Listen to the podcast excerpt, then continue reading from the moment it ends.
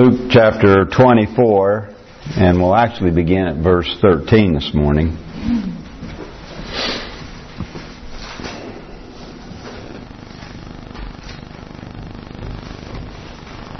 This morning, as we had our sunrise service, we read the scriptures relating to the resurrection. And here we begin picking up what happened later on that afternoon and evening. Beginning at verse 13. And behold, two of them were going that very day to a village named Emmaus, which was about seven miles from Jerusalem. And they were talking with each other about those things which had taken place. And while they were talking and discussing, Jesus himself approached and began to travel with them. But their eyes were prevented from recognizing him. And he said to them, What are these words that you are exchanging with one another as you are walking? And they stood still, looking sad.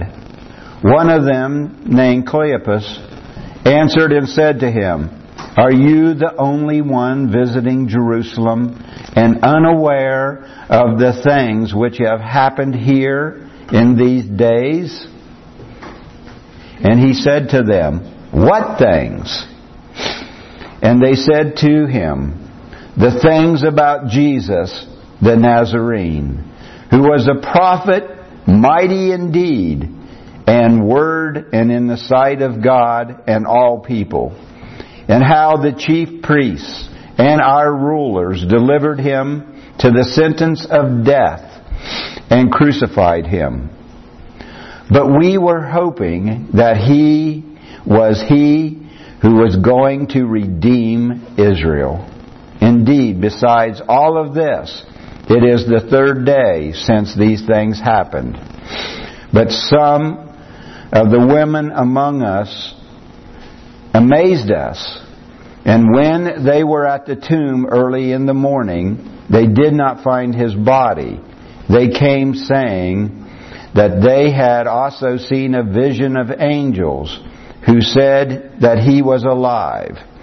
Some of those who were with us went to the tomb and found it just exactly as the women had said.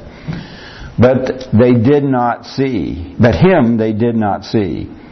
And he said to them, O foolish men, slow of heart to believe in all that the prophets have spoken. Was it not necessary for the Christ to suffer those things and to enter his glory? Then beginning with Moses and with all the prophets, he explained to them the things concerning himself in all the scriptures. And they approached the village where they were going.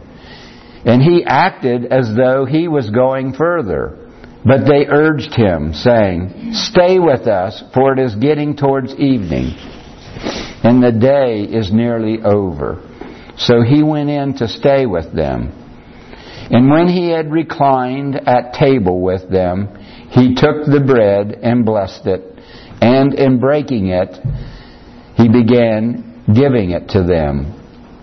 Then their eyes were opened and they recognized him, and he vanished from their sight. They said to one another, Were not our hearts burning within us while he was speaking to us on the road, while he was explaining the scriptures to us?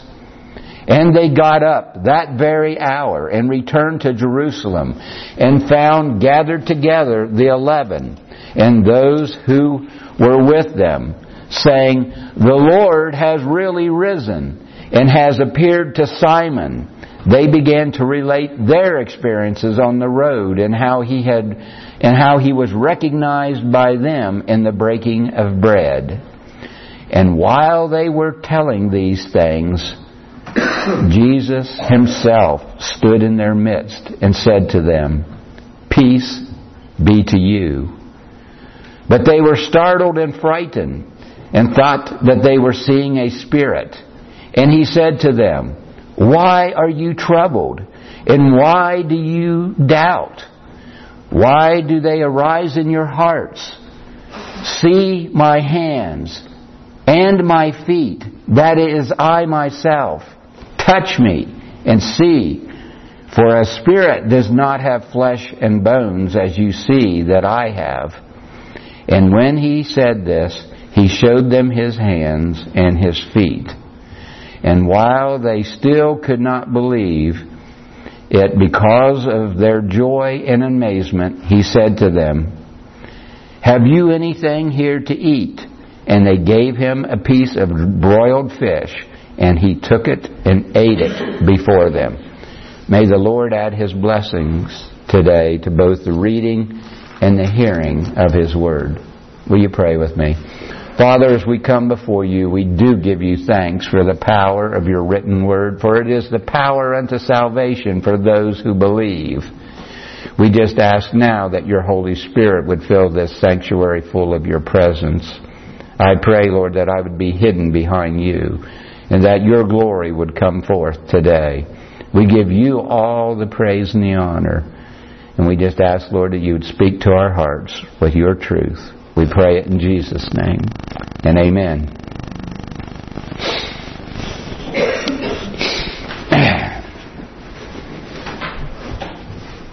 Two disciples of Jesus, not numbered amongst the eleven, two others that had been following Jesus and had been very involved with what had been going on with the disciples on Sunday afternoon or walking back to their village, the village of Emmaus, where they had come to spend Passover in Jerusalem. And they were walking back to Emmaus. And while they were walking, they had this discussion about all the things that they had experienced. You and I, we're lot that way when when we think that there's going to be a great celebration and we've got this anticipation of what that experience is going to be like, and it turns out that it just doesn't happen the way that we think it's going to.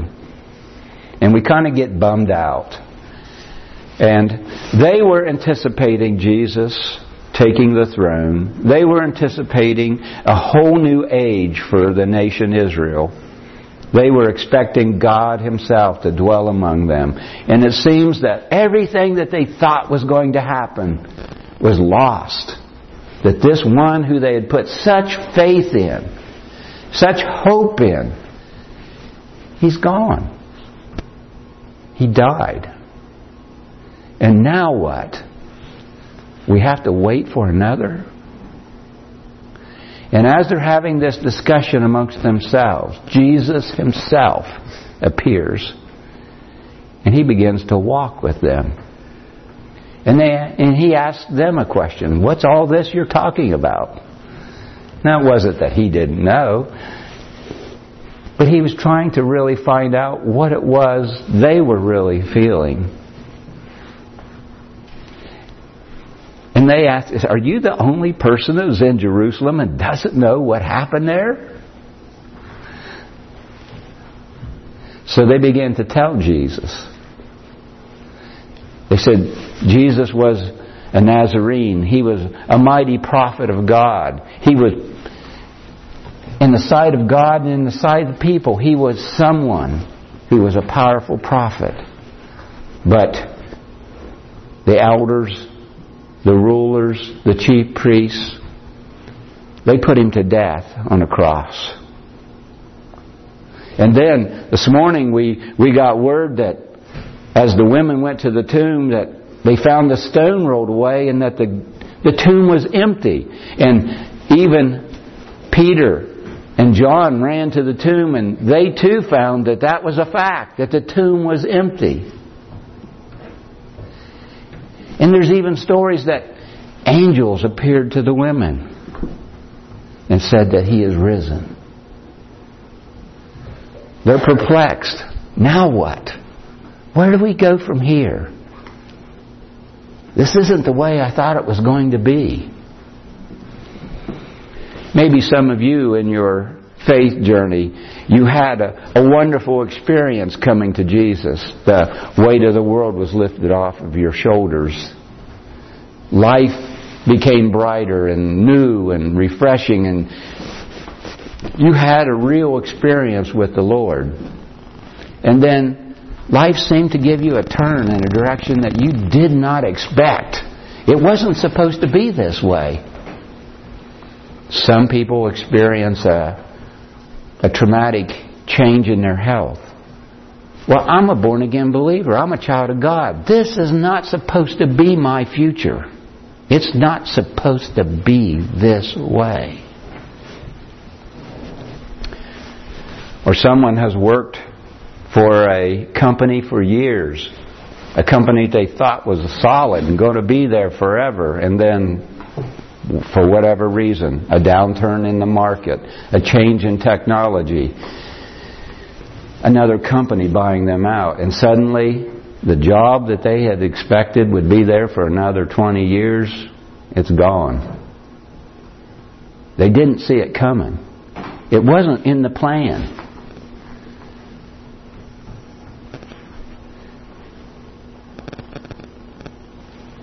We can relate in various ways to the issues that these fellows were contemplating in their minds as they're walking back to Emmaus. It just wasn't supposed to be this way.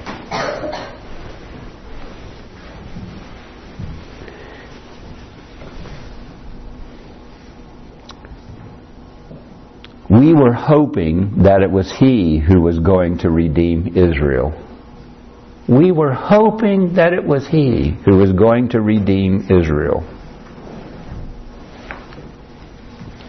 But Jesus said this to them O foolish men, and slow to heart to believe in all that the prophets have spoken. Jesus went on to say, It was necessary for the Christ to suffer these things and to enter into his glory. Then verse 27 goes on and says, then, beginning with Moses and with all the prophets, he explained to them the things concerning himself in the Scriptures. this wasn't the first time that they had heard Jesus explaining things from the old prophets about the Messiah. But again, we're humans, and we have these preconceived thoughts of how things are going to be. And even if someone of the statue of Jesus is speaking to us, sometimes we can't receive it because of our preconceived notions. That, well, if I get saved and I become a believer, I mean, life is going to be good from here on out. Everything's going to be a fairy tale happiness the rest of the way.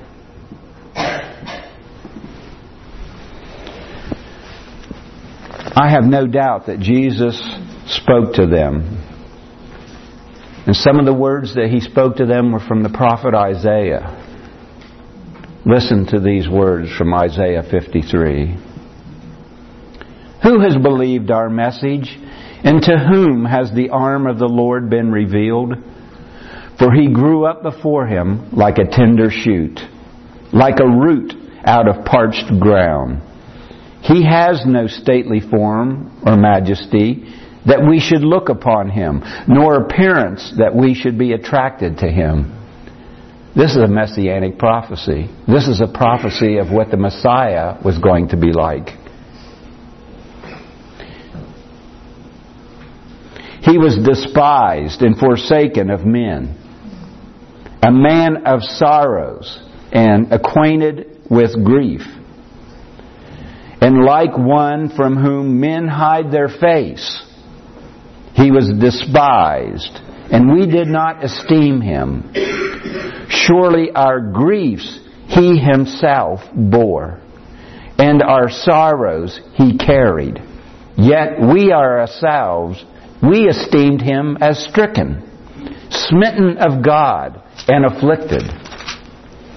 But he was pierced through for our transgressions. He was crushed for our iniquities. The chastising for our well-being fell upon him.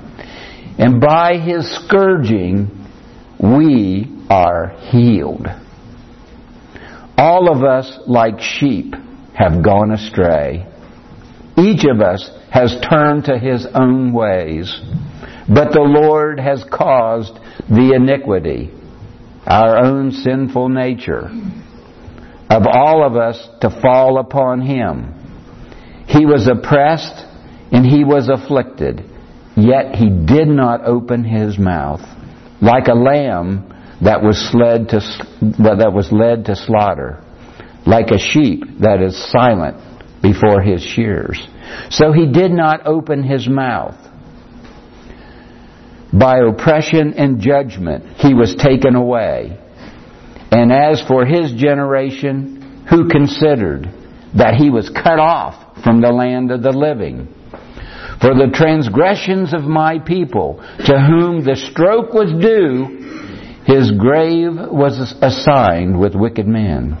Yet he was with a rich man in his death, because he had done no violence, nor was there any deceit in his mouth.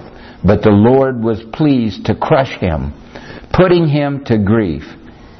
If he would render himself as a guilt offering, he will see his offsprings. He will prolong his days, and the good pleasure of the Lord will prosper in his hands. And as a result of the anguish of his soul, he will see it and be satisfied. By his knowledge, the righteous one, my servant, will justify many. As he will bear their iniquities, therefore I will allot him a portion with the great, and he will divide the booty with the strong, because he poured out himself to death, and was numbered with the transgressors, yet he bore him, yet he himself bore the sins of many, and interceded for the transgressors. These words out of Isaiah were written about the suffering servant. Jesus, in his first coming, came as the suffering servant. He came to preach the good news of the gospel so that you and I would learn what the truth is. That which has been hidden because as men, we tend to put religion and tradition and mix it with the Word of God. But Jesus came to strip away all of that so that we would not be bound up by the spirit of religion. So that our eyes could be opened and see what is the tradition of men versus the true Word of God. The intent of His heart for His people. Jesus showed that in the first coming, the Messiah had to come and to suffer that he had to bear our sins to the cross. And that though he was scourged with the many lashes on his back, our healing was purchased by that very act. And by the shedding of his blood, you and I have the opportunity to be redeemed to the Father. So, O foolish men, and slow to heart to believe all that the prophets have spoken. It was necessary for the Christ to suffer those things and enter into his glory. The glory came as Jesus was resurrected from the tomb. If all God demanded was the death of Jesus, he would still be in the tomb to this day. But he longed for you and I to be set free from the enslavement of our sin nature. So Jesus had to be resurrected. And in his resurrection, he took the chain, the keys to hell, to death, and to the grave. And I want you to know, sin and death are synonymous with one another. Because if you continue to walk in sin, eternal death which is the separation from God the Father, is the outcome. He gave us the chance to be redeemed to the Father through the shedding of His blood. He explained to them the things concerning Himself in all of the Scriptures. And then in verse 28 it says, And they approached the village where they were going. He acted as though he was going to go on further, but they urged him, saying, Stay with us, for it is getting towards evening, and the day is now nearly over. So he went in to stay with them. And when he had reclined at the table, he took the bread, he blessed it, and breaking it, he began giving it to them. And their eyes were open, and they recognized him, and he vanished from their sight.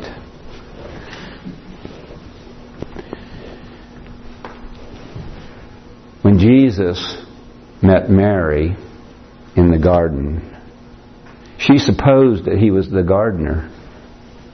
And she asked him, Where did you take my Lord? And when he said her name, her eyes were opened and she recognized him. In the breaking of bread with the fellows from Emmaus, they recognized that it was Jesus who they had been walking with. They recognized that it was Jesus who was reclining with them at table. And they said, Did not our hearts burn as he was talking to us?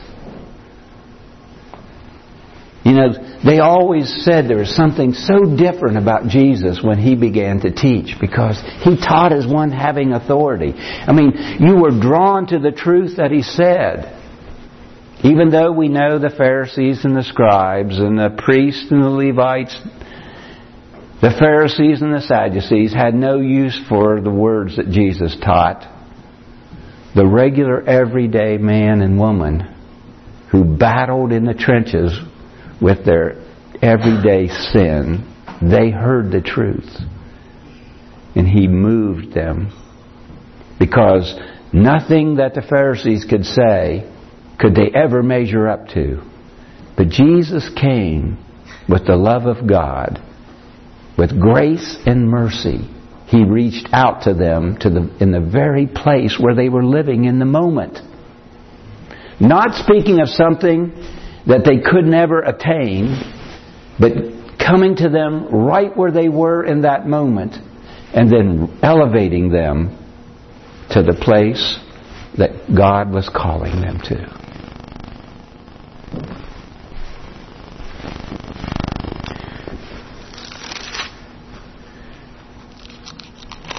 We see that it says, and they got up that very hour and returned to Jerusalem.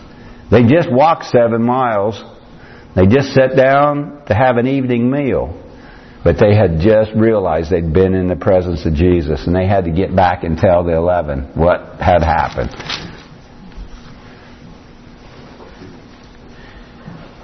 And when they got to Jerusalem, the disciples said, Yeah, he has really risen, and he's appeared to Simon. And they began to relate their experiences that they had with him on the road, and that they recognized him by the breaking of bread.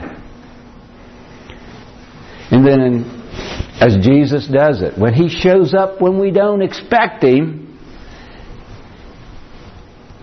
he says, be, Peace be with you. Peace be with you. You know, I, he really had to tell them that because they weren't sure what they were looking at. They saw him standing there. But some of them still had not yet believed in the resurrection. Even though he told them that it was going to happen, even though they had been in the presence of others who had seen him, it still was more than they could grasp mentally and emotionally, spiritually. And he said, Peace be to you. But they were startled and frightened and thought that they were seeing a spirit. And he said to them, Why are you troubled? And why do you doubt? Why do you let these doubts arise in your heart? It is I. See my hands. You know, the wonderful thing, the glorified body of Christ still bears the scars. He has a glorified body that no longer feels any pain. And yet, the scars are still there. I say this because you and I, we too bear scars. Scars from our life journey. Some of you bear some really deep wounds, some things from your past that were really hurtful but Jesus came to take the pain away.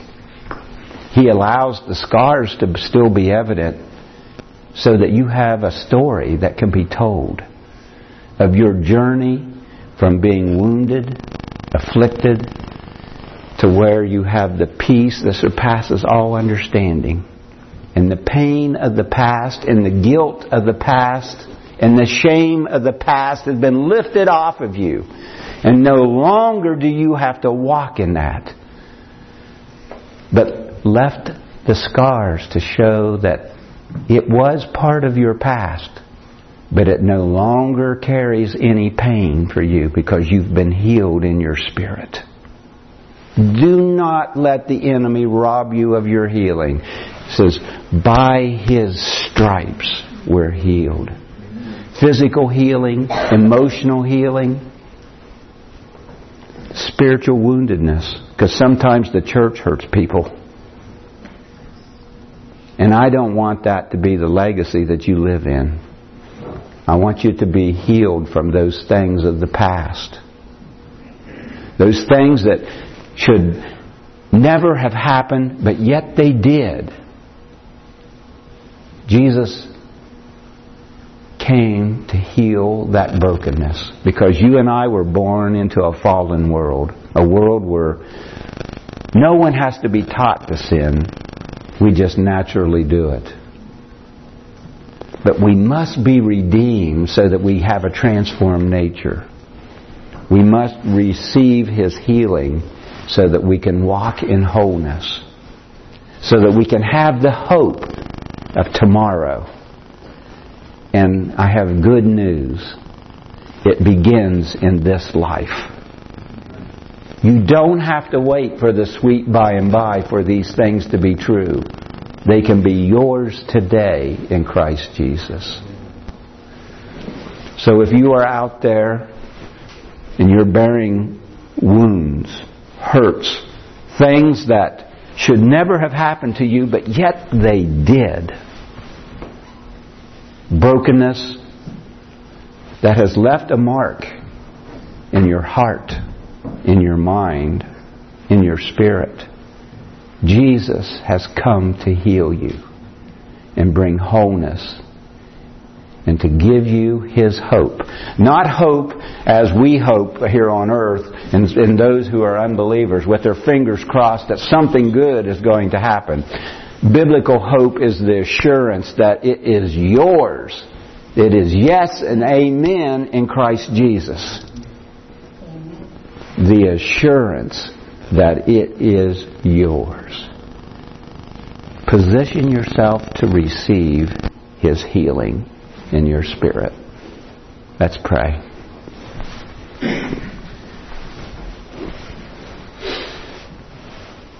Father, we lift up all those that are here this morning that have a wounded spirit. Those who are continue to struggle with things that have happened in the past.